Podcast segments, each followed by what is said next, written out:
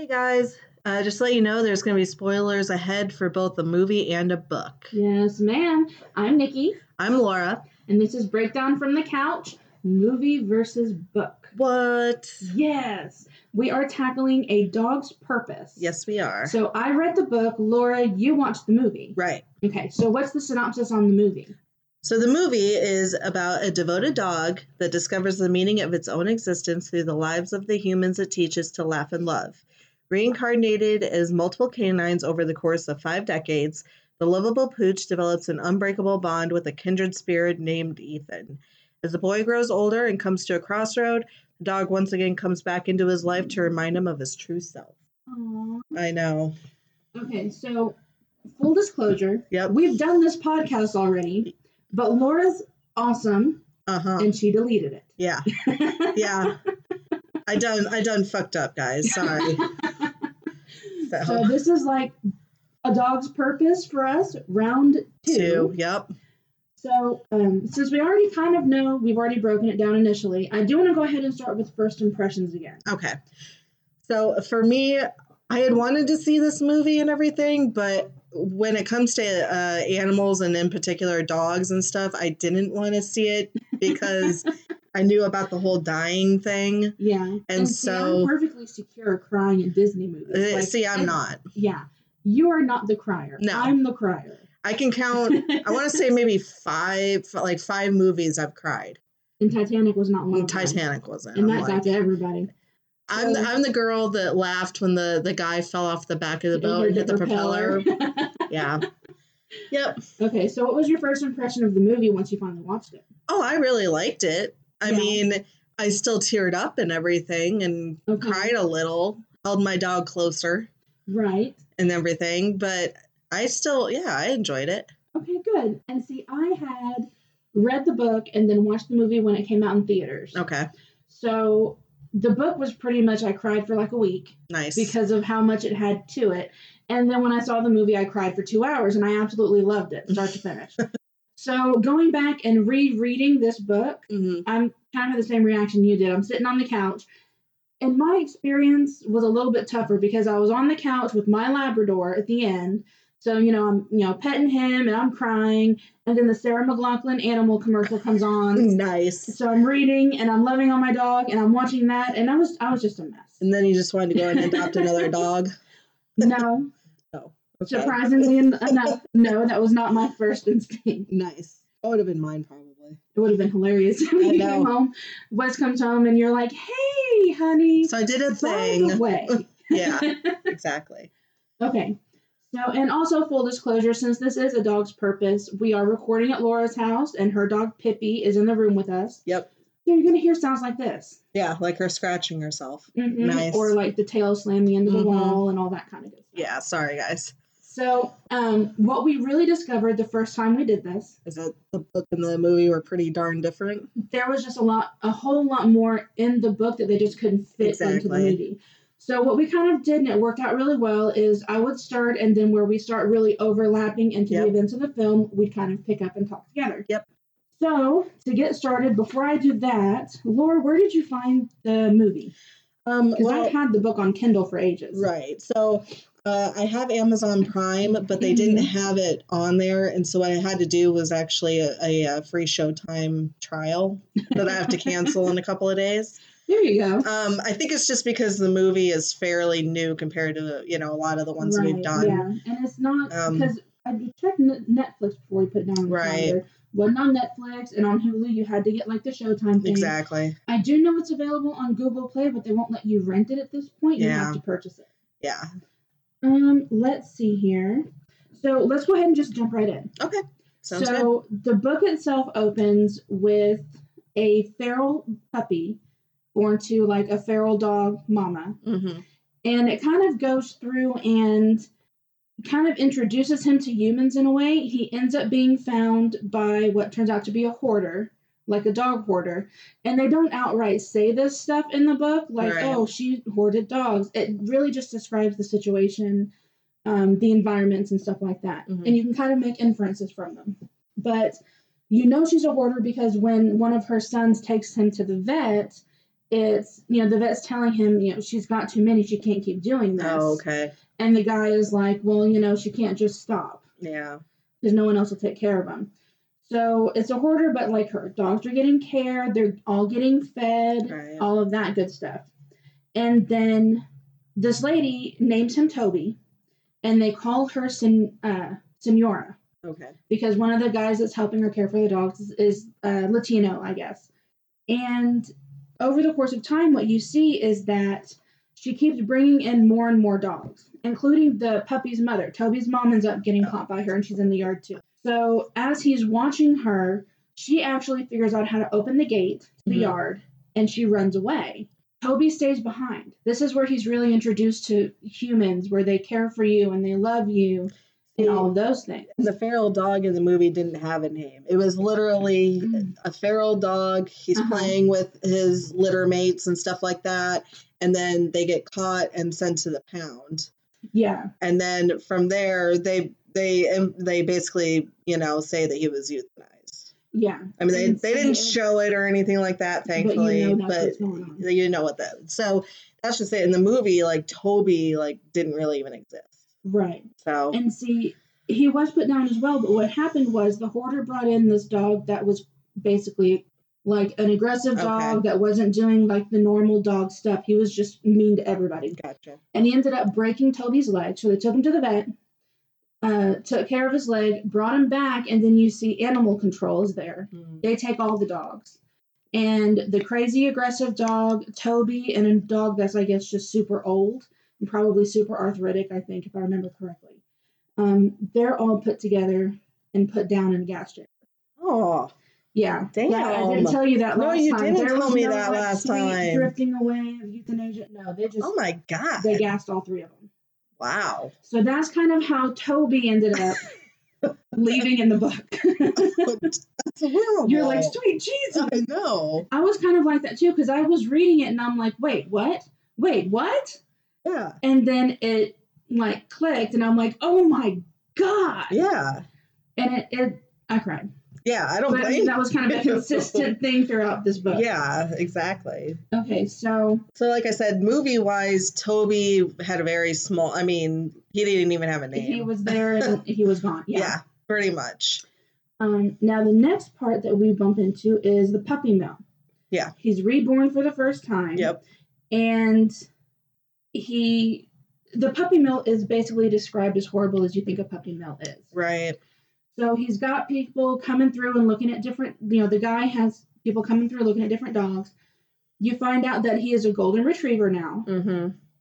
and he ends up getting out of the yard because he remembers what his feral mom from his previous life did to the gate. Right. And see, in the the book, since they didn't show the mom doing that or any of Mhm. that stuff, they just show in the movie that you know, yeah, he basically you know hits the lock or And it, whatever. like unlatched. unlatches and stuff like that, and then he takes off. Yeah. is what happens in the uh, movie. Yeah.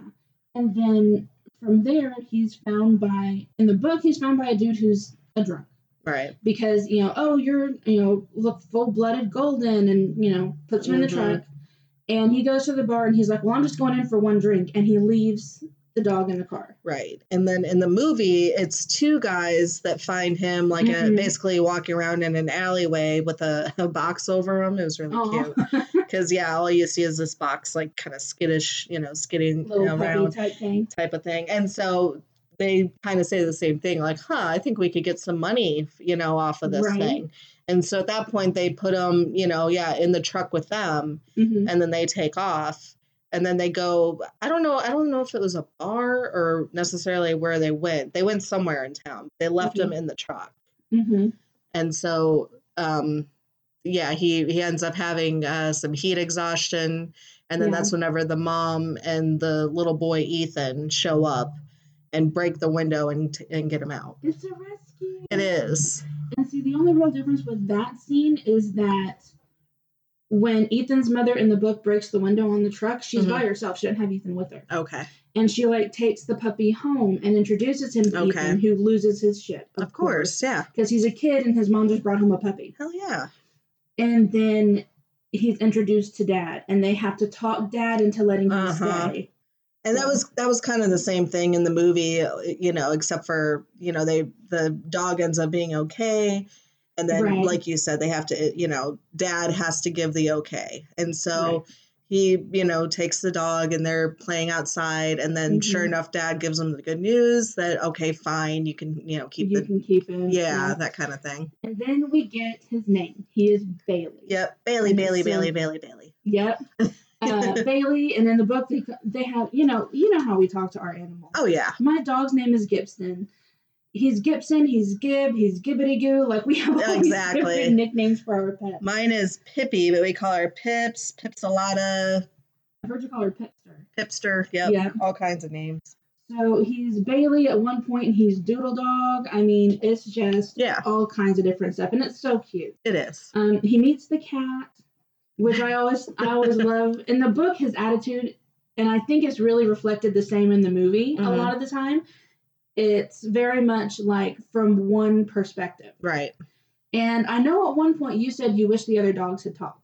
Not maybe not necessarily all of the dogs and stuff, but it would have been kind of cool to hear the cat. I think. Okay, so Kind of- that interspecies. Yeah, kind of. Not maybe not like the entire time, but like whenever they first met and she hisses at him, you know, and like kind of swipes at him. yeah. It would have been kind of cool to hear like what the cat was, you know, would have said. And see, surprisingly, I had the opposite reaction because Right. I don't know if you guys remember, we broke down Homeward Bound: An Incredible Journey. So with that, I was really aggravated that the dogs and the cat talked, but like the cougar didn't voice, the Right. porcupine, the skunk, nobody else got to say anything. But in this movie, I think it really worked out because of how the story is told that we only hear Bailey's voice. Yeah, I agree. Yeah. Um, so from there, there was a big part in the book that you told me just wasn't in the movie. Yeah. Todd the creepy kid. Yeah. No, Todd in the movie has like maybe at most 10 minutes. Yeah. And see, in the book, you get a small introduction, and then it kind of builds up to this big pinnacle of Bailey and Ethan's life Right. Before he kind of fades out and never comes back. Exactly. Um, initially, you find out that um, Ethan and Bailey run the neighborhood with a bunch of other kids um, and another dog that belongs to a little girl on the street named Marshmallow. The dog, not the girl. Hey, you never know. And one of the children is a kid named Todd. And y- this kind of starts out introducing him by saying he likes playing with fire and setting fires. And when he plays with fireworks down at what they call the creek, which I'm pretty sure was just kind of like a sewage ditch or something, um, when he sets the fireworks, he throws them at Bailey. So Ethan and Bailey stop going down there. Right. So that's where he's kind of introduced. It's like Kid Todd, he's already got a pennant. It's already kind of setting him up for the rest of the, Yeah. the storyline. So once all of those things are kind of introduced and set in place, so once we've introduced everybody in the neighborhood, they take us out to the farm. Hey, for the farm. Yay for the farm, Grandpa and Grandma's farm. Yep. Uh, let's see. That's where Bailey meets the skunk. Did he meet the skunk in the movie? Nope, no skunk. Okay.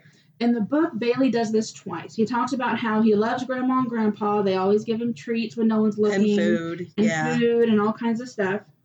And then he's running around in the woods basically by the farm. And he finds what he calls a striped, I can't remember if he calls it like a striped cat. Nice. Yeah. uh, that he ends up going to try and make friends with because he, you know, Smokey's awesome back at home, even if Smokey won't play with him. Right. And he ends up getting shot in the face. Nice. And then grandma ends up giving him the tomato bath outside with Ethan. Mhm. And he's miserable. He hates it. Well, then he goes back and it happens again. So he gets another bath and he's just as miserable. And he decides, okay, striped kitty doesn't like me. We're going to leave it alone. Um, but this is also where he learns how to save Ethan from drowning. Was that, I can't remember, was that in the movie? No, not really. Okay. So it breaks down. Ethan was basically fishing at the pond on the farm and he lost the pole. So he jumped in the pond to get the pole. Bailey thinks he's drowning. Right. So he jumps in and saves him. And then it becomes a game. Look, Grandpa, Bailey saves me. And he eventually realizes, okay, there's no danger here, but Ethan wants me to jump in and bring him out. Okay. So they kind of do that over and over again. And that really sets up another story that comes later on in the next dog's life. So that was pretty cool. Um, That's just it. I mean, for the most part, like in the movie, like yeah, they're at the farm and there wasn't a whole lot compared to like what you're talking about Yeah, in the book. It almost sounds from what we talked about last time, the movie was a lot more of the cutesy stuff Mm-hmm. that didn't quite link up the way Right. the book linked it all together. Yeah, I agree. Now, granted, even though I saw the movie a long time ago, I haven't rewatched it. Right. I still think the movie did a really good job because it, there's just so much. Yeah. In the book, you can't fit everything into Right. two hours. It's No, I get I get that. Um, so summer comes to a close. They all go home, Mm-hmm. and it kind of goes over like, okay, now they're in school. Ethan leaves during the day. Mom leaves during the day. Right. They try keeping Bailey in the garage, and he tears it apart. And this is where it's a little bit different in the movie because there's a scene where, like you said, he's left alone and stuff like that, but he ends Mhm. up tearing up the dad's office. Yeah, and that's, that's- not in the book Right, at all. right. And that becomes important in the movie because Mhm. so basically, yeah, Bailey got bored. He destroys, you know, the dad's office. Mhm. And uh, Ethan comes home and realizes what happened. So he's trying to, you know, fix everything. And then, of course, his dad walks in, basically is like, hey, my boss and his wife are going to be coming over for dinner. This needs to be cleaned up, you know, now Right. type of thing. So, you know, Ethan is doing that. And then, you know, here comes dinner, which you know is going to be a cluster F Right. if I've ever heard of one. So, what happens is, is, uh, the dad, who's a traveling salesman, asks his boss, you know, basically asks his boss for a desk job, you know, because he doesn't want to the do road. get him off the road, right? And his boss basically was like, "Well, you know, with your numbers and everything, we really need you to stay on the road." Um, you know, because it sucks. I kind of get it though from a business perspective though, because you want your best salesman out there. You do, but if your best salesman is like, "Hey, I don't want to be on the road," Yeah, I guess that's true too. you find a way to get him off the road, yeah, at least more than what he currently is. right. Because I'm one of those people. I, I my business is working on commission. I don't get paid unless I work. Right. So, you know, if I went to my boss and I'm like, "Hey, my numbers are really good, but I want to do more manager stuff. I want to get more to the office side versus in the field." Right. she'd make it happen because she knows that as a commission Mhm. person, if I don't want to be in the field and I can go to a different company and work my way up faster, I'm gonna. Uh, yeah, that's You true. know what I mean? So that's why I was just kind of like, well, that was kind of a shitty thing for him to do. Yeah. You know? So anyway, so at that point, obviously the dad is, you know, feeling kind of Yeah. down and everything. Um, uh, while I forgot to mention too, while Ethan was cleaning and stuff like that, he Mm-hmm. opened up his dad's uh, coin collection, which is really important to him. Which was never in the book at all. Oh, really? Yeah, Nice. none of this entire Yeah. section was there at all. Yeah. So he's spinning one of the coins. Of course, it you know falls off the uh, desk Because it has to. because it has to. And then at that point, Bailey eats the coin. So of course he's freaking out. Um, Mhm. And uh, at dinner, um, the boss, I guess, knows about this coin collection, so he asks, you know, to see it. And uh, sorry. Why? yeah, I don't Who know. collects this stuff anymore? Well, it was like the 50s or something, wasn't it? That's true. so instead of like the internet, people did like coins and stamps. yeah, pretty much. There wasn't anything else to do. right? So anyway, so the dad goes to get it. At that point, obviously Ethan freaks out. He has to be Mhm. excused and takes the dog out to go do his business. Right. And he's like shaking the dog, trying to make the dog go. and finally, in the voiceover, you know, the dog says, "Sometimes when I get a little anxious, I have to." And so you kind of see him squat, and then he mentions, you know. That that was like the only time he'd ever seen Ethan get excited about having to clean up after him Oh. and so anyway, they come back in, and you know, of course, he's got the coin and stuff. Well, he's about to open up the coin box, and Ethan says, "Oh, you know, uh, there's a rat and stuff like that." So the wife gets free. The uh, boss's wife gets freaked out. Mhm. Oh, I don't like rats. I don't like them. And so she gets on a chair in the dining room. Mm-hmm. And at that point, Bailey's like, "Oh, I like rats." so he's like searching around for this non-existent rat, and the uh, the uh, father is also like looking around for this uh, Right. rat. and he accidentally grabs somehow he grabs the uh, boss's wife's like legs and she goes falling onto the table the dinner table Uh-huh. and then the dinner table literally collapses So if Dad had even the smallest shot of getting off the road, it's gone. yeah it's definitely gone now and that's just it so basically he gets really he gets pissed of course at the Right. dog and he actually locks the dog in the garage Okay, so that's what led Yeah. To going into the garage in the movie. right Did he tear the garage apart? No, he didn't tear the garage apart. He was able to figure out a way. I think there was like a, a window or something like that that he was able to basically paw the thing out, the uh, screen. Oh, okay. And so he was able to do that, and he ended up going back up to Ethan's room Oh. and staying in his bedroom. and see, from coming home Mhm. from the farm, that whole uh, that entire segment in the movie never happened in the book. right. Not even like throughout any of the other dogs' lives where they might have just mushed it together. Exactly. So when they get home, what you find out is, you know, enough time has passed at this point. None of the other kids are playing with Todd anymore. Okay. And that's mentioned in the book. And at one point, because of the garage situation, they installed a dog door. So Bailey's kind of figured out it finally works both ways. So he can get out of the house and come back in. right. So he goes through the dog door and he just trumps around the neighborhood. Yeah. He just kind of walks all over the place because he got out of the yard. I think at one point the gate wasn't latched. Mm. Um, in doing so, he bumps into Todd, where it's just Todd and there's no one else around. So Todd lures Bailey into his house and sneaks him upstairs to his room.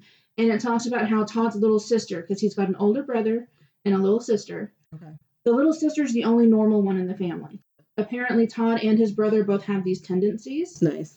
So she sees it, and Bailey says she looks worried as Todd's like sneaking him up to his bedroom.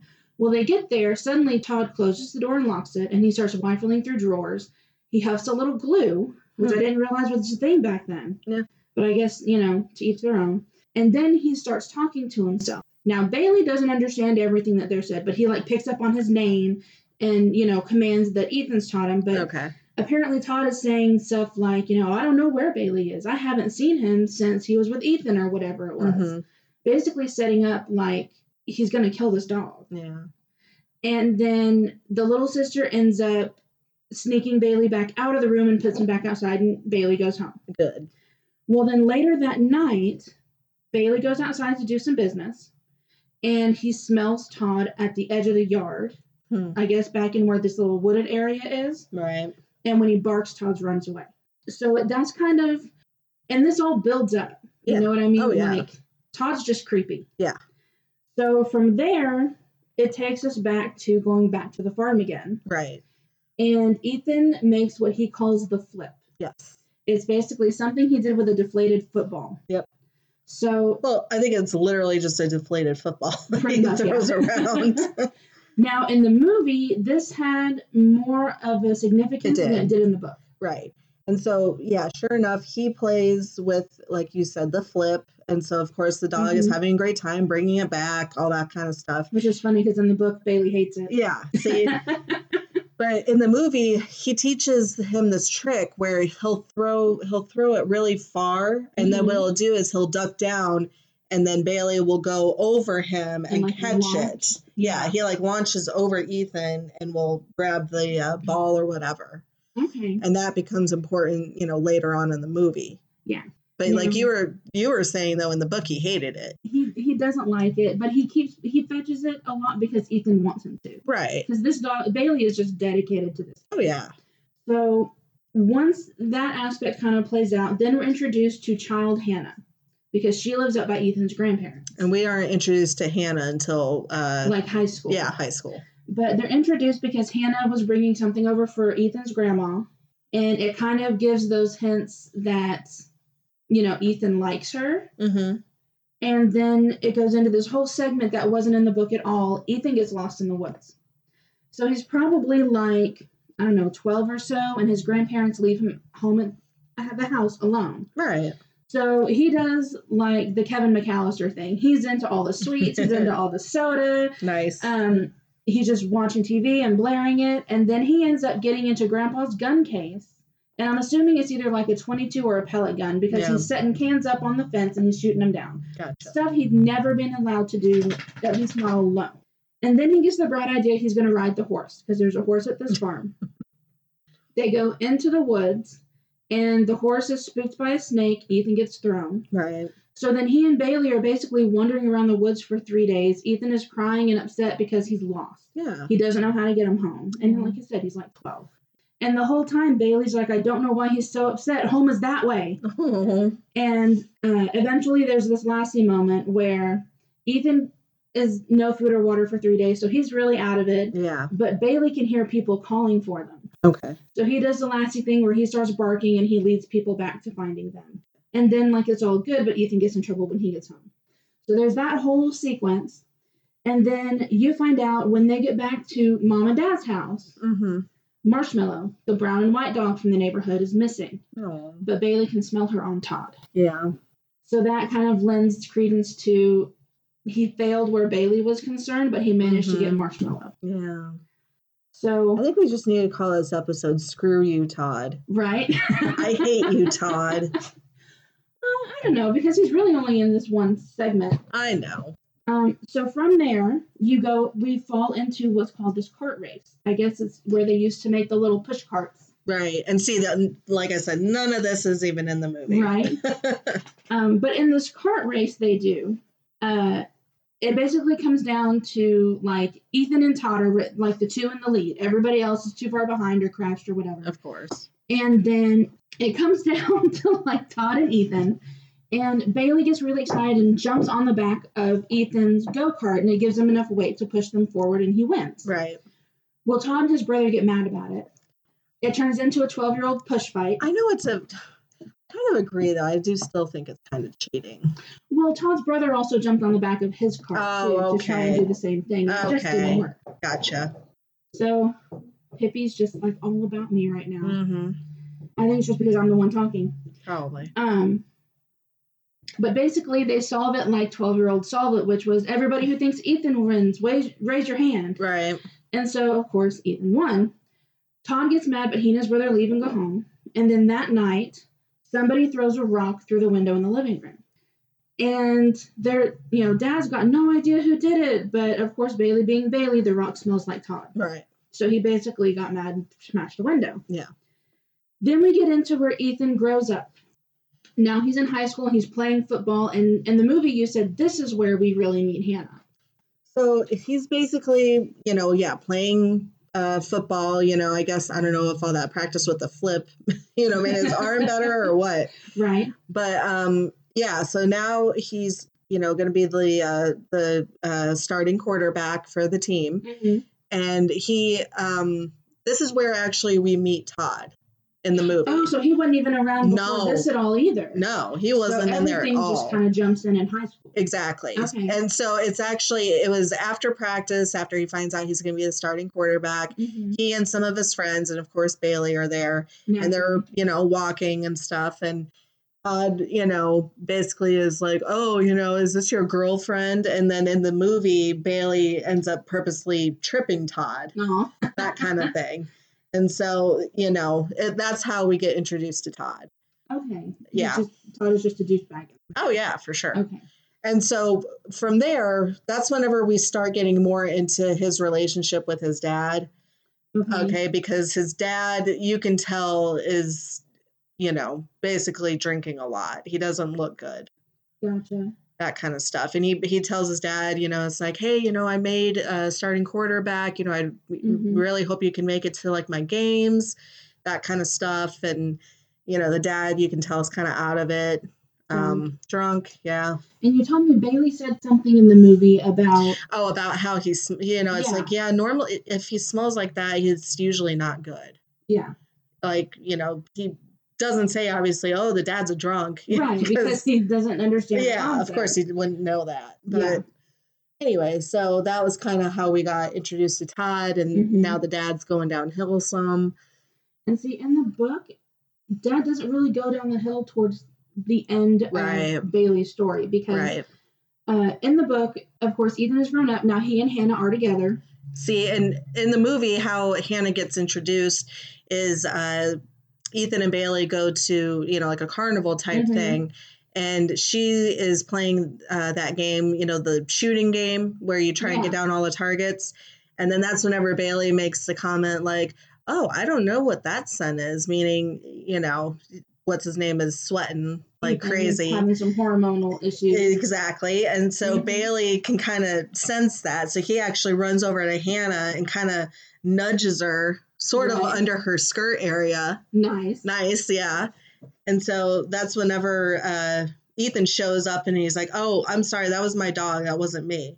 Obviously. Yeah. Hopefully not. You know, hey, you never know though. Some people are creepers. That's true. know. And so that's how we get introduced to Hannah. You know, he buys her a hot dog. They go on some Mhm. rides. And then at one point, after getting off of the ride, which scared Bailey because he could hear them, you know, screaming, even though they were having fun, of course. Yeah. Um, what? It wasn't a roller coaster, right? no, it was it was one of those sitting sitting type uh, rides, like where you sit and the thing spins around. It makes you sick. Yeah. Yeah. Okay. pretty much. And Yeah. so that's just it. So he gets off of the ride and he actually bumps into the uh, hot dog stand, and all these hot dogs go over there. So of course Bailey runs over there and he's eating up all these hot dogs. Of course, because what's a dog to do? Exactly. I can't say I blame the dog. I'd probably do the same. Yeah. But um, and then from there, uh, he drives her home. They Mhm. go to kiss, and that's whenever, of course, Bailey decides to fart. And so they they end up making you know plans for a date, and then it, Yeah. it goes from there. And Yeah. they and see- suck face, and Of course. yeah, And see, it comes later in the book. Okay. But Bailey does make a comment about how when he's older and he's farting all the time, he's getting blamed for the ones that Grandpa's doing. nice, So nice. I thought that was pretty cool. They kind of parallel Right. that a little bit. Um, in the book, it happens a little bit differently. Ethan and Hannah are already together, and of course, they're at a game. Hannah's there to see Ethan play, Mhm. so she's there with Bailey. Okay, And Todd, Creeper Todd, here he is again, yeah, comes waltzing up, and he's like, "Oh, you're Ethan's cousin." She's like, "No, I'm his girlfriend." And Todd's basically like, "Well, don't you know he's with Michelle so and so?" And basically tries to start this fight that breaks him up. nice, Doesn't work. good. and then uh he I put on here Todd is still creepy Yeah. my notes nice. but after that he and Ethan actually I think it's after either another game or like a practice whenever the next time they bump into Todd together he basically punches Todd out Right. which is deserved because Todd's Yeah. a creepy little shit from there Bailey goes outside to the yard hmm and he finds this meat that doesn't smell right. Yeah. And it has this weird smell, but it also kind of smells like guess who? Yeah. Todd. So he doesn't really trust it. So instead of eating it, he takes it into the house and drops it at mom's feet, who's disgusted and throws it out. She never makes the connection that there's anything wrong with it. Well, and see, the meat thing didn't again didn't happen in the movie. Mm-hmm. But I did find it kind of funny because uh, he- mentions, you know, that he hadn't seen the cat for a while, and they show, in the movie too, yeah. or in the book too. yeah, and so you know, you, I guess you see them, and of course they've buried the cat. He goes down there, undigs, you know, digs up the cat, and then drops the cat body on Yeah. on mom or whatever. And see, that's one scene I do remember from the movie because all and the only scene it stick part of it that sticks out is the dog is standing there, cat in mouth. Mom turns around and Bailey's like, "Found him." Yeah, exactly. and so Um, yeah, the punching part for in the movie didn't happen until like later. So they show okay, they're going out on their dates, they're kissing and making out, all that, Mhm. you know, all of that is great. Um, so she comes up with a plan, you know, this whole, oh, you know, you'll get, I'm sure you'll get a football scholarship and I'll get, Oh, the puppy love. yeah, exactly. And I'll get an academic uh, scholarship and we'll go to college together and it'll be, you know, great and It'll all that crap. We'll get married. We'll have babies. Yeah, all that stuff. Yep. And so, anyway, uh, she shows up, yeah, to one of his football games. hmm And I want to say the grandpa's there, the mom's there, all that kind of stuff. Right. So, of course, he plays a great game. And Mm-hmm. um, they're waiting for him to come. And he comes out and he's carrying a Michigan State University shirt. Aww. So, he got a scholarship. Which I know you love the fact that this is based Yeah. in Michigan, being a Michigan kid. yep, exactly. Mhm. And so, you know, it's like, oh, you know, cool. He's got a full ride scholarship to Michigan State. Mhm. And so they go to, I want to say it's like a hot dog shop or some kind, you know, just like a sock hop. yeah, you know, just yeah, something like that. Mhm. And so that's where we see Todd, and he's playing with firecrackers. So this is kind of where it throws back to, I guess, the beginnings of the book where Tom's a pyro when he's a kid. Yeah, probably. Gotcha. Okay. And so they show that part, and um, they go in to get some food and stuff. Bailey's in the car, hmm and he makes a, a joke about, oh, you know, you and your alcohol, your alky dad or whatever. Because at this point, I believe the dad is already gone. Um, Okay. There was a scene where he, you know, basically they got into an argument, into a fight and stuff like that. Mhm. And he basically tells them, you know, don't ever, you know, talk to my mom, you know, don't leave us alone, Don't come back. don't come back type and of see, thing. that's completely different in the book. He's not into like the drinking heavily, the Mm-hmm. alcoholic illness part of it Okay. until Later. a little bit later. Yeah, which we'll get into. Yeah. So. Um, and so at that point, though, so he's talking about his alcoholic dad, mhm. and um, you know, uh, Hannah's basically like, okay, you know, let's go. You know, we don't need We to don't need to be in Yeah. this. Yeah. that kind of thing. And of course, he makes a remark about, oh, you know, do you let your girlfriend fight your battles? And then that's whenever he hauls off and you know Mhm. gets him right in the face. Which was deserved. Ew, oh, for sure, it was deserved. F Todd, very much deserved. I hate Todd. Todd's a creepy little shit. Yeah. And so at that point they leave, and then I think we're kind of at the same place. We're getting to kind of the same place because at this point, now in the movie, I do remember it was played up more like an accident, It was. but in the book, the house fire was deliberate. yeah, go for it. so Bailey, it basically snows, Okay. and there's enough of the snow up against the fence where Bailey can just climb right over the fence. Okay. So over he goes. He runs the neighborhood for a little while. He goes and checks on like uh, Marshmallow's replacement, like the little girl. Well, I mean, replacement.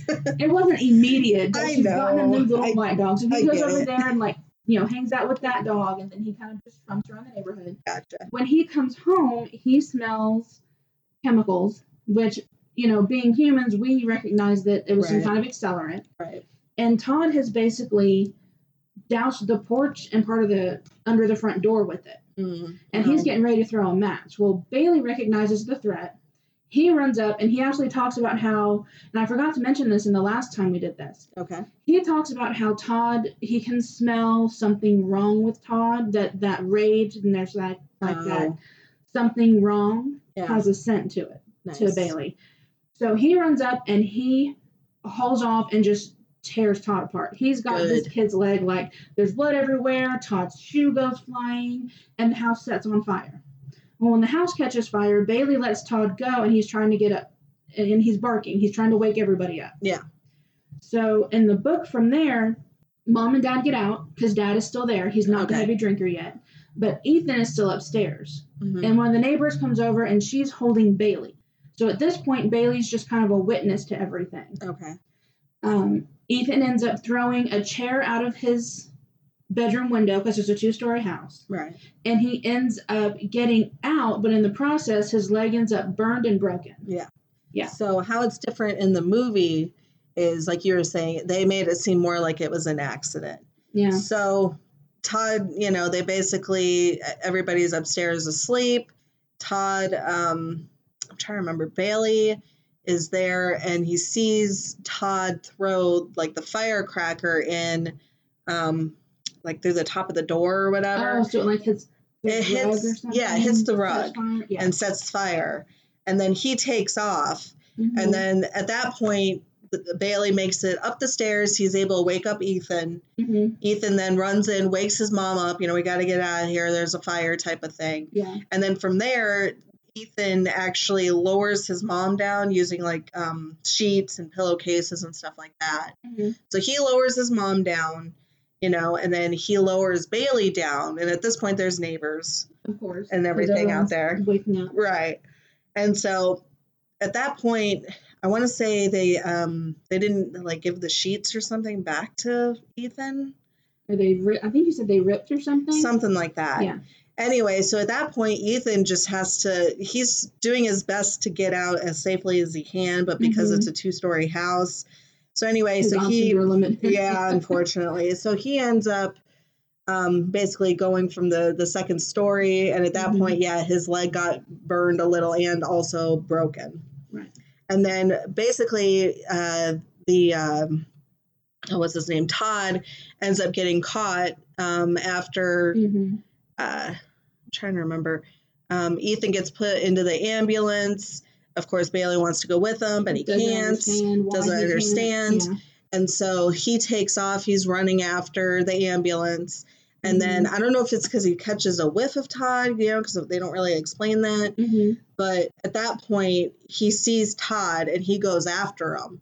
And then that's whenever the cop sees, you know, the dog going yeah. after uh, Todd. And then that's whenever, you know, they catch Todd and they, they can tell something's up. Yeah.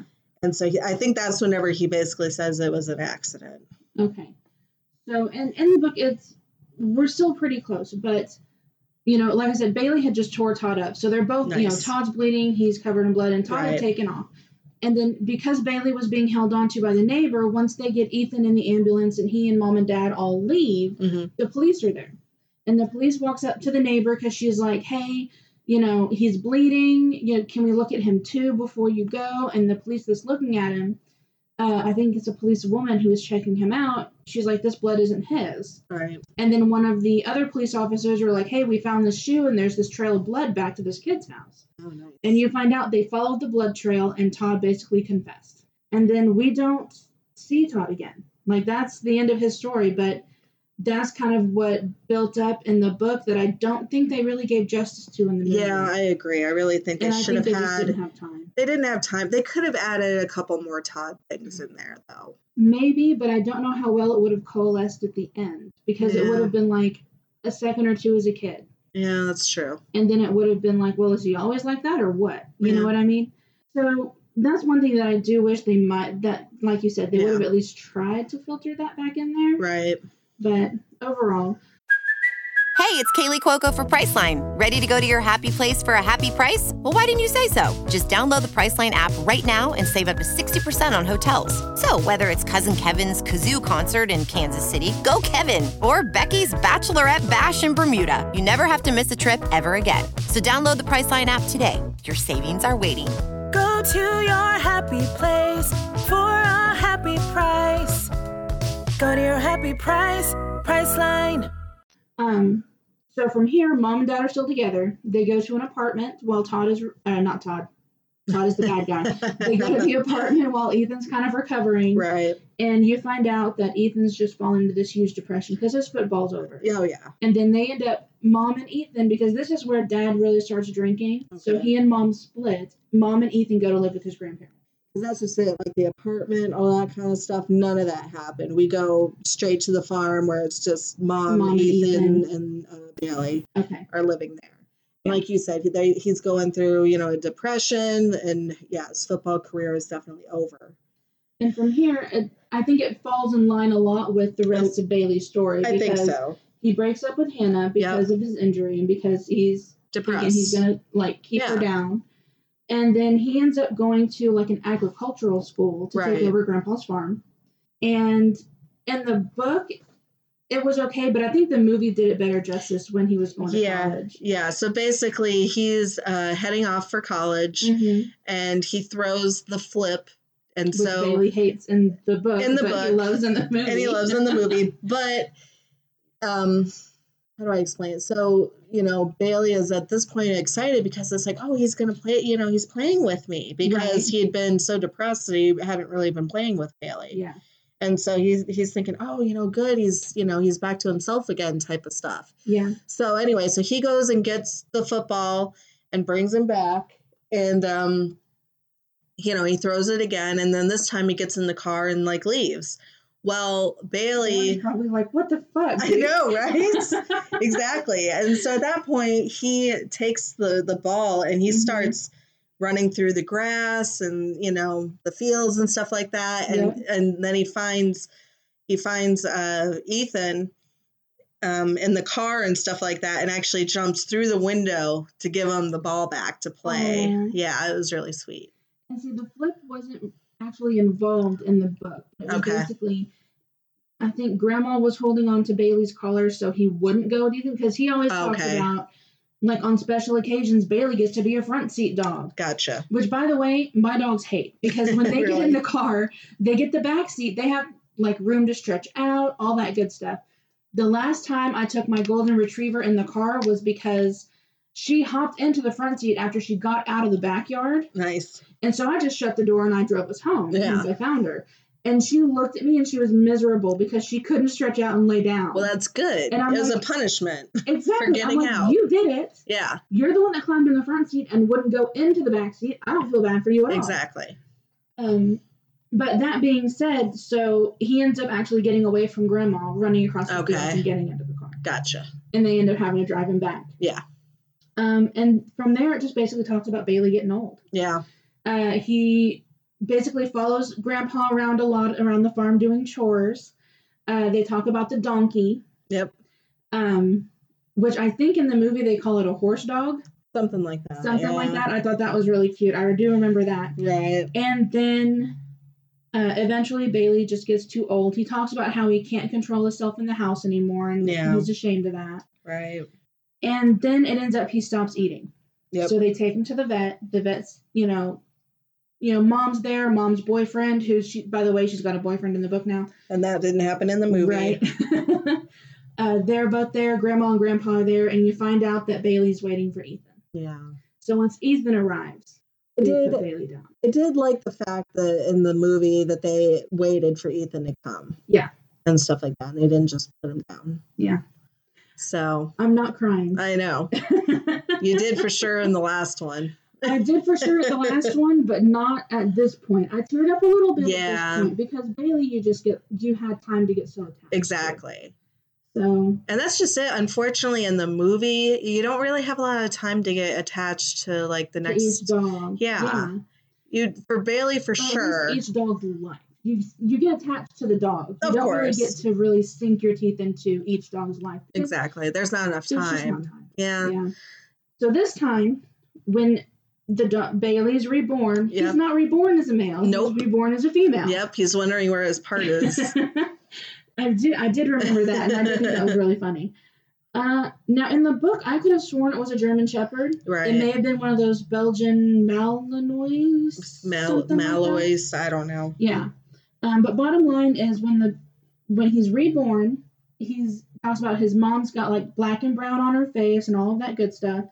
And then a gentleman comes up once they're older, and he's like, you know, waving his hands and shouting, and he's clapping, and he's basically testing the puppy's reactions to things. And then the last thing he does, of course, is take the female puppy, put her on her back, and he waits for her to stop, like trying to struggle or like chew on his fingers or play. He's testing like the submission response, which she does. Mhm. So he takes her.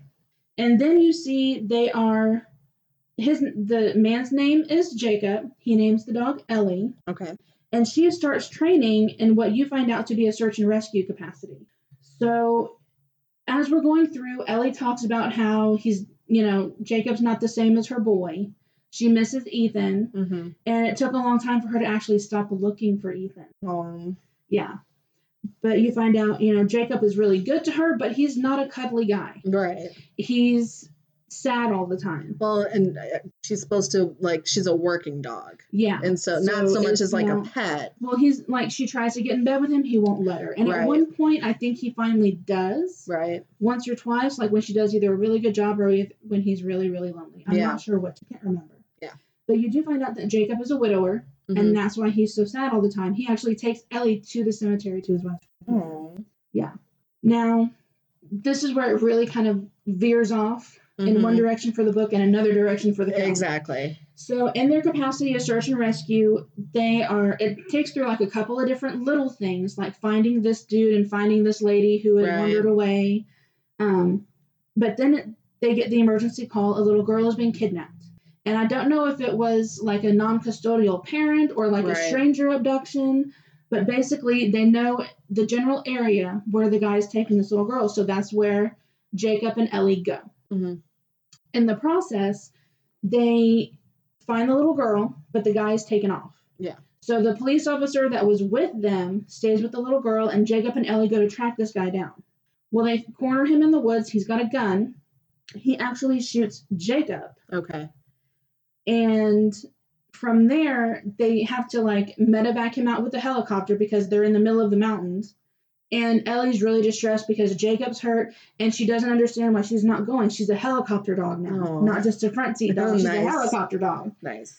Um, but they take her back to basically the the canine kennel because at this kennel there's Ellie who's search and rescue. There's an older dog who is like the ATF dog, and then there's a canine dog, hmm like the guy that sits in the back seat and chases criminals with a Right. police officer. Um, and she stays there for the longest time.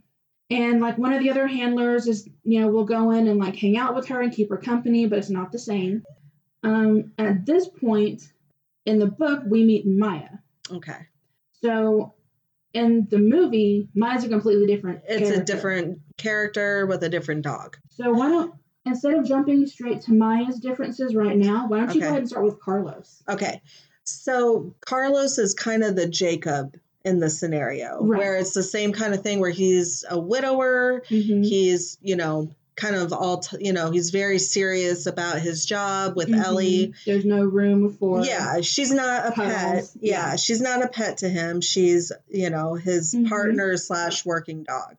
And instead of search and rescue, she's a canine dog Mhm. and everything. And so you see the same kind of thing where she wants she wants she can tell that he's, you know, sad and everything like that and lonely.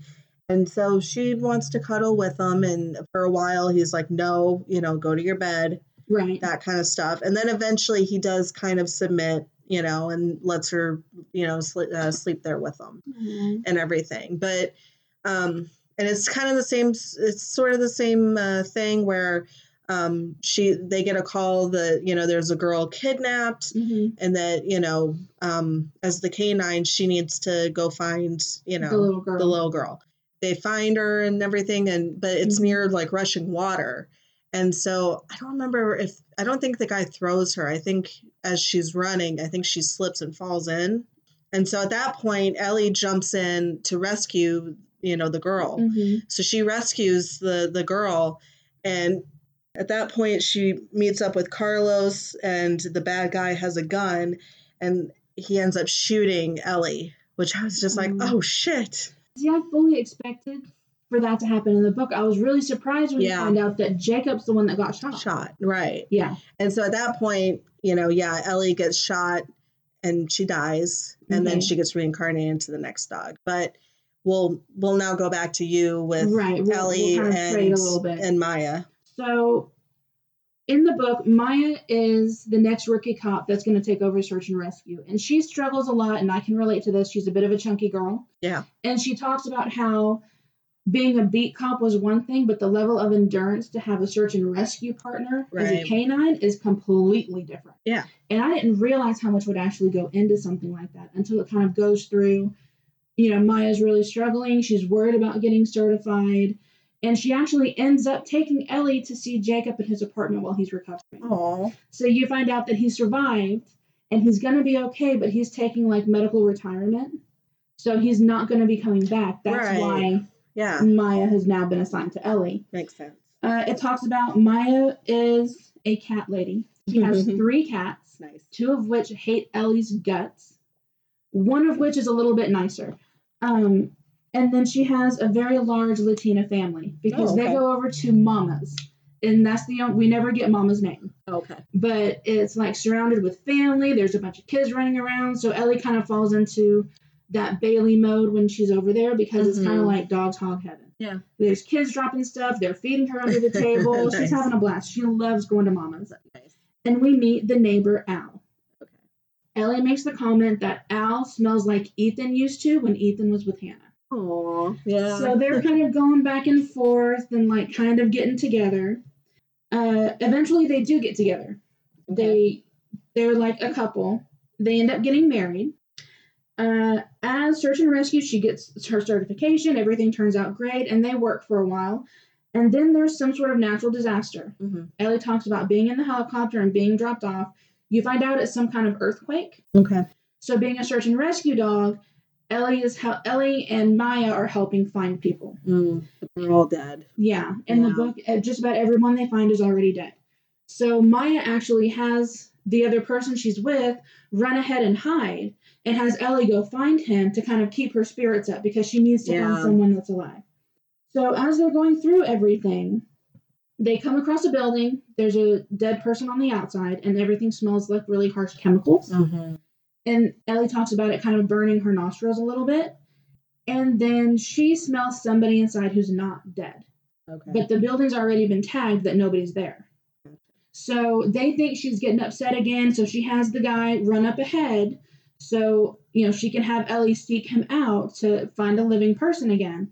But when she lets Ellie go instead of going to chase the guy, she tunnels her way through the debris and ends up finding a woman. In the process, these chemicals that are all over the ground, they like burn her paws, they gets it all over her face and her nose, and she just really ends up with these really nasty chemical burns. yeah. So they pull the woman out, they're trying to rinse her off and everything else. And then she gets basically medical leave because she was injured in the line of duty. Oh.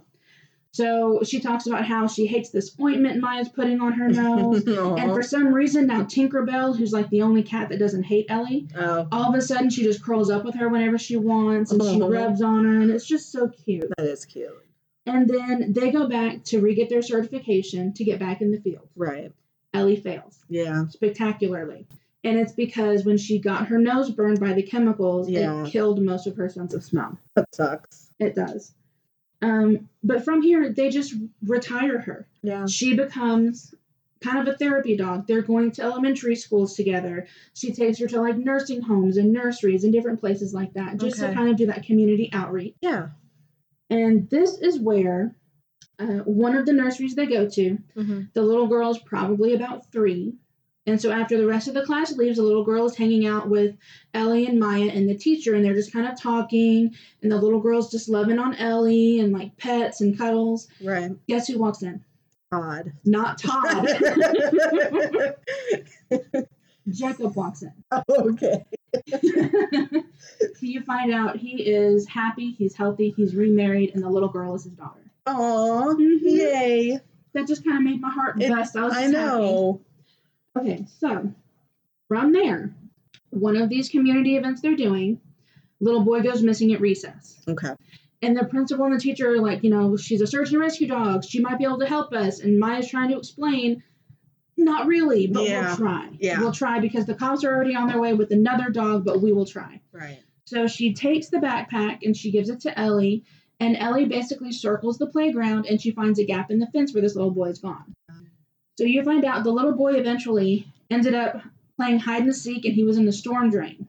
Oh, okay. And with the rains that they're having, it's flooding out. So this is where that uh, whole saving Ethan in the duck pond thing comes into Gotcha. play. Okay. Ellie jumps in to go after the little boy Mm-hmm. she ends up saving him and they end up giving her this big award she talks about how she had to do her like heel you know Oh, command and yeah. walk and then sit there and let everybody take pictures while they put like a, a medal around her neck Aw. it was just really That's really really cool Yeah. i liked that a lot and you find out later as the story's progressing maya and al who've been married for a while Right. which by the way they had ellie walk the rings down the aisle Oh, I thought that cute. was so cute. yeah. Um, my dog would never. No, mine He's- he neither. just he can't cut it. No. Um, but now they're having kids. Okay. So there's a couple of kids in the house. Uh, Ellie's fully retired. She's not really going out anymore. And guess what gets her? Old age. oh, I was gonna They say Todd. to Not this time. um, but they take her to the vet Yeah. and they put her down. oh. Okay. Okay. So I guess I'll jump in with my my. yeah, I will jump in with yeah. Okay. So basically, Ellie comes back as a Pembroke uh, Welsh Corgi, Aww, and, and his name is Tito. which just cracks me up. I know. So his name is Tito, and Maya basically finds this dog, um, you know, and, and gets it. And you can she's not a police officer. no, she's not a police officer in the movie at all. She's Mhm. actually she's a college student, Okay. and so she's very into her studies. Mhm. Um, they don't say it, but you could kind of tell, like around people, maybe she's a little has a little bit of anxiety yeah. and stuff towards people. Um, she ends up uh, taking him like basically everywhere, Mhm. school, you know, coffee shops. Which you mentioned how do you I did. a corgi into a college I, classroom? exactly. That's what I was wondering because this is supposed to be set in the 80s. So I feel like the era of Jheri curl and Vanilla Ice. pretty much. I mean, I feel like in the 80s they didn't have like what we have now with the Mhm. support animals and things Right. like that. And so that's You just know, it. The pre-support animals. I the guess. Support animal cause. Exactly. I guess so, because that's just it. I mean, I I didn't think that you could just bring them into a college class She or. snuck it in somehow. Well, eventually she's at a restaurant and stuff like that with the. Mhm. It's like, but you can't really sneak it into a restaurant. And there's a lot of places you can actually go online. Yeah, I don't know how it would have worked in the 80s. exactly. Places I guess. you could just. I guess back then you. just had to like call. uh, or just wing it and see if they said anything. Right. okay. So anyway, so yeah, she brings this dog everywhere with her. Mhm. Um she there's a guy in her class named uh i think it was larry it was the same Okay. name it was the same name as Al? al Okay. okay so you know and he's like hey you know we're gonna start a uh, study group you know do you want to join us Mhm. and she's like oh i can't i'm really busy and he's like but i didn't tell you like when it was gonna be or give you any of that information and she's like oh i'm sorry she's like it's just i'm you know really busy and Mhm. you can tell she's kind of nervous blowing him off. yeah, a little bit, just because Yeah. of her, I think, anxieties and stuff like that. Mhm. And so they go into this whole thing about how uh, it was almost like Tito and Maya could like read each other's minds. And there was this really cute scene where he's thinking, you know, where Maya's like, Oh, do you know what I'm thinking? And he's like, Chips. And then she's like, Chips. And they're sitting there eating chips. And then another time That's it's so and then another time it's pizza and another time it's ice cream you know what i mean so so she's an eater. I feel yeah horrible. exactly What cracks me up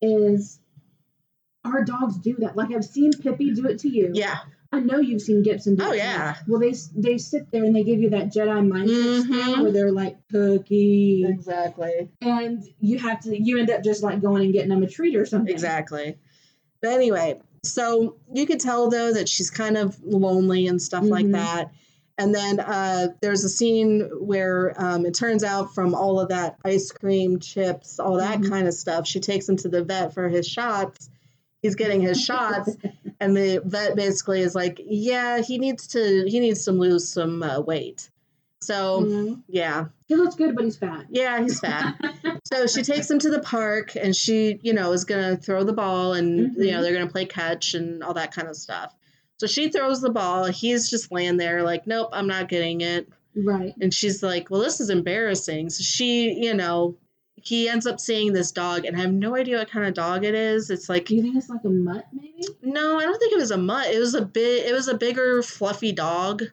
Um. But anyway, so he ends up seeing this dog, Mm-hmm. and he's just in love with the. You know, it's like a love at first sight, cute Type thing. type of thing. I have an idea. What? Since we don't know which dog it is because it wasn't in the book, Uh huh. why don't we have somebody leave a comment and tell us Yeah. what breed it was? Yeah. If you guys know what breed of dog that I'm talking I'm about, have time to watch this. That's true. if you guys, if anybody that's watched this knows what breed of dog I'm talking about, yeah, send us an email Yeah. or you know hit us up on Instagram. Yeah, so basically, what is the breed of the dog that is Tito's first love? Yeah. Okay. Okay. So anyway, so he sees this dog, falls in love with it. Mm-hmm. Maya goes to get the ball, and who who's owner? Who who do you think the owner is? Todd. I know, right? no, it ended up being Al. okay. So at that point, now you see, you know, Al and and uh, Maya are now together. And they're connecting. They're connecting, yeah, exactly, over their dogs and taking him, like I said, to restaurants and shit, which I still Yeah. don't know if that really would have happened, but whatever. Anyway, and so of course they fall in love. Mm-hmm. They have both of the dogs in the wedding. Mm-hmm. And um, there's a scene which was really cute where they're watching TV and Tito is laying on um, on uh, Maya's stomach. And he's like, oh, he's like, God, what did she eat? I can hear something in there. Turns out she was pregnant, you know. So they have, you know, show a scene where, you know, they've got a couple of kids and stuff like Mhm. that, where he's trying to kind of get away from the kids. because they're driving. Exactly. exactly. And so, but then there's also a scene where he mentions that they take that they take the other dog and she didn't come back. So Oh. unfortunately, they had to put that dog down. And so he's, you know, really sad because that was his true love type That's of so thing. sweet. I know. And then it, it just kind of goes into how, sure enough, he gets older Mhm. and, you know, it's time for them to also put him, put him down. Okay, so in the movie, Uh huh. did he die at home or did he? They take him to the vet to get put down. They didn't really show either one. They showed Okay. at home basically it was that they were kind of having the talk and stuff like that. And then they show in the movie they always show kind of like a weird like swirly type thing to kind of like let you know Then he's gone. that he's gone and that he's Okay. going to be a new dog. Okay. And so that's kind of my my guess is that they probably had him at the vet put Yeah. down and So that's what I mean. The big difference, like in the movie, Right. they kind of squished both halves of Ellie's life together, yep. and then instead of just nixing the rest, hmm they added Tito to kind of re-give that family balance. Is what it sounds like. I kind of wish that they would have just kept the Ellie story, but like longer, because you still would have had Well, Ellie's story was almost as long as Bailey's first story. really. There was a lot. They could have still they could have maybe cut out a couple of things, Mhm. you know, but like maybe if they would have cut out, for instance, like the missing boy, maybe like left that part out, but kept in the part where you know she ended up with like the the burns on her nose and Right. stuff and became like a community Mhm. dog. That kind because of they thing. still could have mashed in the whole Maya, Al, or and everything else. Maya, and Al, war. and the and the and the- kids yeah. and all that kind of stuff. So they could have still kept like that family part in there, yeah, you know, but maybe just like left out the the boy part, like keep the smushed together part Mhm. of like the child rescues together, right? and then maybe add in the earthquake thing. Right. That That's- I think I think that would have been good. Yeah. And then they could have just not even done a because I Tito wasn't in the book, right? No, he wasn't in the book at all. Yeah. So I mean, they could have just left that completely Mhm. out and just stuck with Bailey, And None Ellie, of the dogs in the book were small dogs. Right. It was a golden. It was a German or a Belgian Malinois. I don't know how to say it. I don't know. Someone put the correct pronunciation in the comments for me. Um, and then the last dog that was reborn as uh, had two names. It started out as Bear, right. which basically was another Labrador. Mm-hmm. And this dude comes up to the breeder guy. He's like, Well, this puppy's almost, you know, three, four months old. Nobody's buying it. I don't want papers. It's for my girlfriend anyway. Here's 200 bucks. And see, in the movie, there was they didn't even have a na- name at all for this dog. Okay. Okay, So this is another nameless dog. yeah, so this was another nameless dog, and you can go because at this point it almost seems like the book and the movie do kind of They start kind of falling. together. Yeah, start falling Yeah. into line. So he gives this dog to his girlfriend. They end up breaking up. She is not supposed to have dogs in her apartment. This is what really shows what an impulse buy on something Right. like a dog does when you're not responsible dog owner. And there is one, there is a difference though. So Mhm. this girl basically impulse buys, you know, this dog or whatever. Instead of getting it She- gift. Yeah. Yeah, so she ends up bringing it home. The boyfriend is not happy about it. hmm And then from there, you see, you know, this poor dog just being left outside the entire Yeah. time, Being neglected. being neglected. Yeah. Well, she gets evicted from her apartment because she's got the dog. hmm And then she ends up going back to her mom's house, which is probably like a trailer in the middle of nowhere. Right. Mom's got an abusive boyfriend. So the girl actually leaves the dog there where they basically just leave it tied up outside all the time. Right. And she leaves and goes on about her life. We don't see her again. Okay. But the dog isn't getting fed. He's got no interaction with anybody but the neighbor who lives on the other side of the fence. hmm She comes over and she's slipping meat and food and stuff through the little gaps in the fence post. Right. And you hear her talking about how it's not right. You can't treat an animal like this. I should call somebody. Well, guess who shows up the next day? Animal control writes a ticket for like, I don't know, 200 bucks, I was definitely gonna say Todd. right? Sorry, guys. I That's going to be the running joke for this whole podcast. so, animal control writes the boyfriend a ticket and he loses his ever loving mind. He Right. doesn't want to take care of this dog. He never wanted to begin with. He's kind of an asshole in general. Yeah.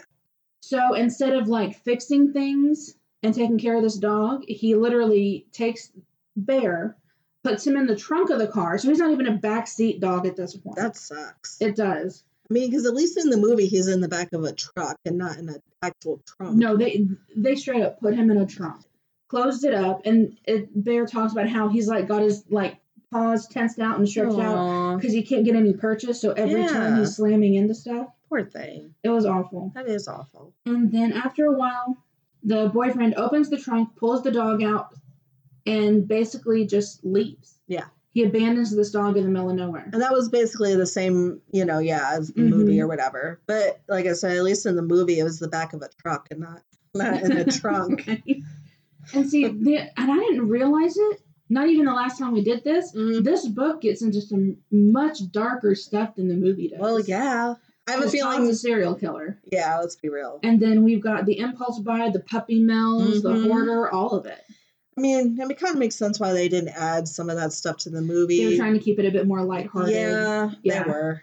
But the good news is, Bear finds a dog park, Yep, and at the dog park, he finds somebody who smells like Hannah, but who's not Hannah. exactly. Yeah.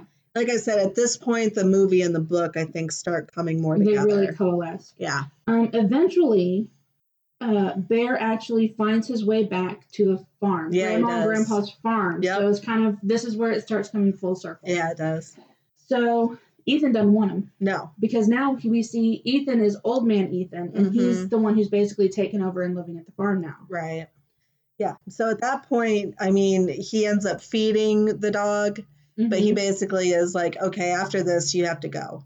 Like, Oh, that's right. This is where there's still a little bit of difference. Mm-hmm. okay, yeah, there is a bit of a difference. Yeah. So in the movie, um, he ends up taking he ends up taking the dog because at this point he thinks it's a stray. So he ends up taking it to the pound, Mhm. and it's just like you know here, you know, I don't want I don't want him that kind of stuff. And then in the in the book, And the book is a little bit different. He ends up feeding the dog, and then when the dog is still there the next day, he calls guess who? Not Todd. animal control, and they Yes. come pick him up. And they take him to an animal shelter, and the lady is like, "Well, he's great. He's not going to be here long at all." right. So sure enough, he's there maybe a day or two, and a family of four. There's two little girls and a mom and dad. hmm They decide they want to adopt him, so they're going to go eat lunch and then come back and do paperwork. Okay. Well, they leave to go eat lunch, and guess who storms the animal shelter talking about it's my dog. I changed my damn mind. Ethan. Ethan, not Todd. Sorry. Ethan shows up, and like the shelter lady is like, "You're gonna be breaking their hearts." He's like, "I don't give a shit." Basically, See, what's different about that is in the movie, uh huh. he ends up basically coming to his senses, going in and, And and taking, taking the dog. home. Yeah. Yeah. So then he names him. Ethan names the dog Buddy, Right. And Buddy ends up going back to the farm. And he's, I think you said you saw in the there that he gets like his name put on a collar. Yeah. Kind of like official, you know, Yeah. like, oh, buddy, and stuff like that. And they have on the back uh, Yeah, Ethan, Montgomery Montgomery. phone number. I don't even think there was a phone number, at least not in the movie. That's what. Okay, we'll get we'll get back to that. We'll That's where. I got Okay. confused. Okay, so at that point though, he ends up going back to that the dog park, Yeah, right? Ethan's lonely, so Yeah. he goes. Mhm. Buddy, Buddy goes looking for Hannah. Yeah, and he actually finds like the real Hannah. Yeah, he follows the very pregnant daughter Yeah, back to Hannah, who then recognizes the name on the back of the dog. exactly. Which, like I said, I was confused because it's like okay.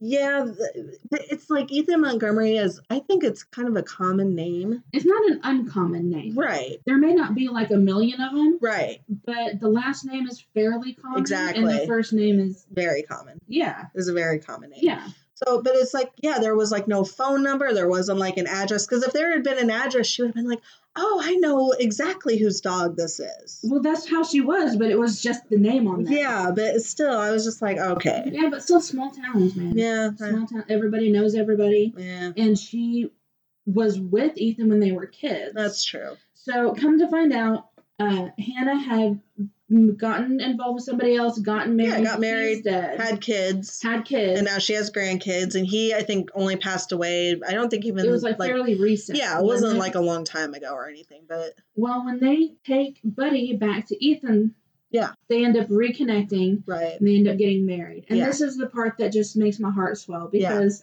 in the book they talk about Ethan was really lonely. All Right. the rooms in the farmhouse, which was like a really big house, were Yeah. filled with boxes. Yeah.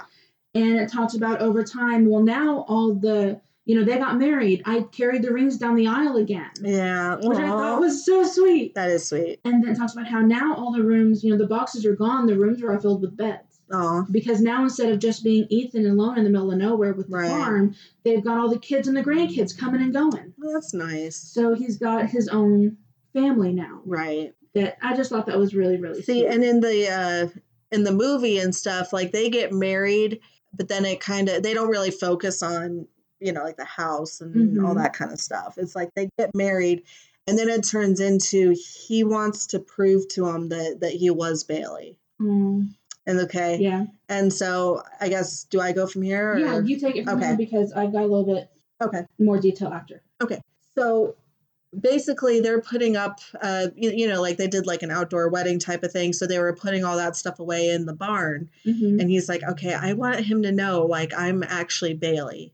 And Mhm. so whenever he's in the barn he can smell and he finds the flip Oh. type thing. So he brings it out to ethan hmm and ethan is you know actually shocked that you know he had even found it. I mean he, He probably probably yeah i'm sure he it. probably did and so at that point you know it starts off with him just throwing it and bringing it back throwing it and bringing it back Mhm.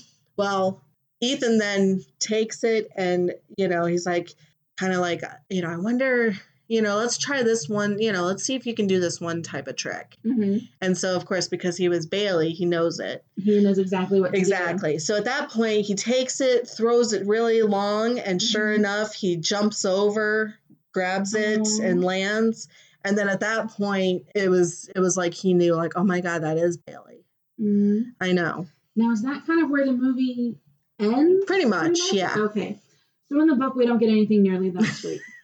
This Yeah. is a very straightforward facts of life. kind of. Yeah. Yeah. no, we didn't get we didn't get a happy ending Yeah. at all in the book. So Ethan is well, I mean, we do, but we don't. It's like a bittersweet type thing. So Ethan and Hannah have been married for a while. They've got kids and grandkids. It talks about you know this one daughter keeps having children, Nice. and Buddy's Like like, lady, calm down. Oh shit. So nice. So, So like she's a dog and she keeps having puppies. I guess. Uh, nice. So basically, for once the house is, you know, no one's visiting. Mhm. So Hannah runs into town to run some errands. And Buddy's with Ethan. Well, he says something is wrong with Ethan. Something tears in his head.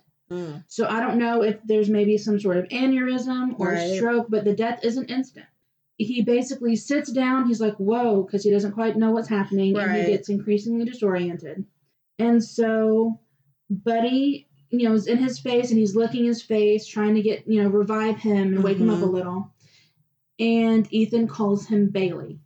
Now, I don't know if it's because he saw that it was Bailey or just Right. because of the disorientation, but he, he's calling him Bailey. Yeah. And this is where my heart starts to hurt. Okay. Yeah. This is where I like legit cried last time. So he's getting worse and worse. And, you know, Bailey's like, I know what to do. So he goes down to this hall closet where he had found the flip and left it because he didn't like it. Yeah. But he gets it and he takes it back upstairs to Ethan. And Ethan kind of revives a little bit at the side of it. And he goes to the window and he throws it out the window Oh shit. In this second story. So Yeah. Buddy's, you know, Buddy slash Bailey's down the stairs and out the door, and he goes to get it. And when he brings it back, Ethan is on the floor Mm. with his back against the wall under the window, Yeah. and you can tell that he's he's going. He's no longer responsive. Yeah. So basically, Buddy stays with him until he's gone. Oh, I'm not crying. You're crying. Shut up. Shut up. And basically, it ends. You know, this was my purpose in life. This is why I'm here. Yeah. So Ethan actually passes before Buddy does. Aw. Stop it. I, okay, at this point, I prefer how the movie ends. kind of, yeah. but it like it punches you in the chest a little, but it's right. Like, and Like- it's- it, this is the first time anyone's outlived the dog. right. You know what I mean? Or no, where the dog outlived Yes, the, yeah, yeah. the dog this is where the person. the dog actually outlived his boy. so, Okay, so you've got the trivia and the fun facts. You always have that. So what do you got for me? there wasn't a ton. I will say, let's see. Prior to theatrical release, controversy arose when the the scenes uh, footage or when behind the scenes footage uh, surfaced and appeared to show a distressed dog being forcibly submerged into turbulent pool water during filming. As a result of the leaked footage, the filmmakers chose to cancel the U.S. premiere. However, it was announced on February Mhm. 4th, 2017, uh, by the American Humane Association that the footage was misleadingly edited and no abuse had taken place. And see, I saw that. Yeah. I remember seeing it and thinking, well, now I can't go see the movie. I know. Like I'd read the book, but now I can't go see the movie. Right. And that's just it. I think I read somewhere that Dennis Quaid had basically said if he had seen anything like that happening, that He wouldn't have been. Involved. no, he wouldn't have been involved. Yeah. And so it just goes to show, like, yeah, all of it was see- fake. Okay.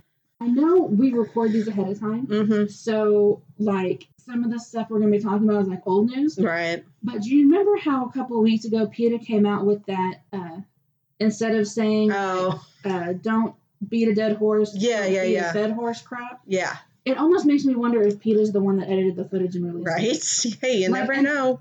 I'm not saying they did, but I'm saying I wouldn't be shocked Right. Because it's like, okay, calm down. Right. So, okay, so that was the main thing, right? Well, and Josh Gad was the one who actually, you know, the did the voice and stuff for all the dogs. Um, but Bradley Cooper was actually slated to provide the voice, which I'm kind of glad they kept it as Josh Gad. I'm kind of glad they went with Josh Gad too because I'm sorry, Bradley Cooper. Will, Bradley Cooper will forever be Rocket. That's true. Like I can't imagine him doing any other voiceovers. He's just he's Rocket the raccoon from the Marvel universe. Well, and Josh Gad, you know, because he does do a lot of voiceover work, he Oh, has he has not like a childish voice, but it's not nearly as manly. He knows- I wouldn't. Okay, let's not insult the man. I know, right? but I know what you mean. He's got almost more of that theatrical exactly. tone because he's done, you know, and we'll just go ahead and get into the stars Yeah. themselves. Josh. Gad, Frozen. Oh yeah. Olaf. Beauty and the Beast. He played uh, what was it, LePew or something like that. Yeah. And just looking over his IMDb, there Mhm. is a ton of voiceover work. Right. So he has that way to really add that inflection into his voice that just makes it, Exactly. you know, almost cartoonish. Exactly. Because that's just it. It's like I love Bradley Cooper, but I think Bradley Cooper would sound like Bradley Cooper. So it's Yes. it's not hmm I couldn't picture him as, you know, especially like Bailey. hmm That kind of It's stuff. It's almost like comparing. I think a good comparison would have been like a Look Who's Talking. mm-hmm. Like Bruce Willis, he sounds like Bruce Willis. yeah, exactly. You know, what, Roseanne sounds like, like Roseanne. Roseanne. That's true. Uh, and I think you're right. Josh Gad kind of has that more of a chameleon vibe. He can kind of just do more with it. Exactly. So the other big star that was in this one was Dennis Quaid. Of course. 97 projects. Most of them are well known. Oh yeah. Um, the one that was a surprise for me was Peggy Lipton. She plays adult Hannah. Yep. Uh, I recognized her, but I didn't really know who she was. But looking on her IMDb, she was on Twin Peaks, the original Mod Squad. She had a part in The Postman, and that's Mhm. just some of the big ones that I recognize from her. Oh yeah. She's been around for a long time. Yeah. Sure. But what else surprised me is how many of the other actors I recognize from character work. Mm-hmm. You know, a bunch of people where you've seen them in a million things, but you couldn't name a single project. right. It's, it had a bunch of those guys in there as well. Yeah. Um, so with that, Rotten Tomatoes. I didn't see the movie this time, but I'd seen it before. Right. So when I pulled them up, it only had like 35% on the T meter. Yeah. But there's another one called the audience meter. Right. And that one was up at 73. See, and I would actually, I would normally go with the audience versus, you the, know, the tomato. yeah, because it's like a lot of the times movies that the critics and stuff like, I a lot of the times don't like. Yeah, because I'm one of the people, it depends. There's the popcorn movies and the prestige movies. The Right. prestige movies are the ones that get made for awards. Yeah, The popcorn movies are like, you want to escape, you don't want to have yeah, to think about it. You just want to do, chill like, out. deep dive on Yeah. anything. You just want to hang. Yeah, Marvel movies are a perfect example. exactly. You know what I mean? Yep. Um, almost anything Will Smith. Will Smith has actually a really good combination of those. He does. Yeah, for Um, sure. But yeah, I mean that's just Right. this was I think more of a popcorn than a prestige. Oh, for sure. even though I cried throughout most of it. Like that's just how it went. Yeah. okay. So for our rating today, we've decided I almost say let's use Creepy Todd's, but let's not because he wasn't really supposed to be the focus. So let's use the flips. Okay, let's so how flips. many deflated flip footballs would you give this movie? I'm going to give it three out of five flips. Okay. Yep. What about you? I'm actually gonna go with a solid four out of five. Nice. because I think they did a really good job translating it into a film. I know there's a lot of stuff they left out, but what they had to do, I think, really worked. Yeah. So I liked it a lot. It lost a little bit of the magic, which is why it's only getting four, not Yeah. five. Well, and I think part of it too is because you had read the book, and even though you know, like you'd seen the movie in the past or whatever, Right, yeah. so And I liked the movie in the past when I watched it. I really did. But the book's just more. But Yeah. that's how it always is. exactly. Okay, so you give it a three Yep. flips. I give it a four flips. Yep. And okay, that's all I got. You got anything else you want? Um, not really. What movie are we doing next week? Next week we are tackling our first ever Ugh. musical for the podcast. Laura is horrified. I'm excited. We're gonna do Phantom of the Opera. I'm gonna try, guys. Yeah, and we're watching the try. one that uh, what is Emmy? Rossum. Uh, yeah, Emmy Rossum did. Yeah, it's She- it's the I most recent. really popular actor in it. I just can't Yeah. remember who it is. Yeah, but there's yeah, it's it's basically the most recent Phantom of the Opera. Probably, yeah. It is. Yeah. It is. So that's what we're gonna tackle next time. I'm excited. I know, right? You're excited. That's great. So, all right. Well, um, let's see if you guys could uh, rate, yeah, rate Yeah. and review us um, anywhere that you guys get your podcasts, um, iTunes, Mhm. Stitcher, Podbean, wherever, because we would love to hear your suggestions. Absolutely. And then uh, also don't forget, guys, we have our Facebook group, Breakdown from the Couch, and Yep. we also have our Instagram, which is Breakdown from the Couch. Yep. It's all smushed together, so there's no spaces or underscores. And you know, just Oh. check us out. We'll have pictures alluding to like what we're doing next week, all kinds of different stuff. Right. Oh, and also, if you guys want, you can email us at breakdownfromthecouch at gmail.com. Yeah. And uh, yeah, give us you know give us some movie ideas. Like I said, if you have any other suggestions on um, you know what you want to Something you'd like hear, yeah. yeah. So all right, guys. Well, I'm Laura, And I'm Nikki. and this has been Breakdown from the Couch. Bye, guys.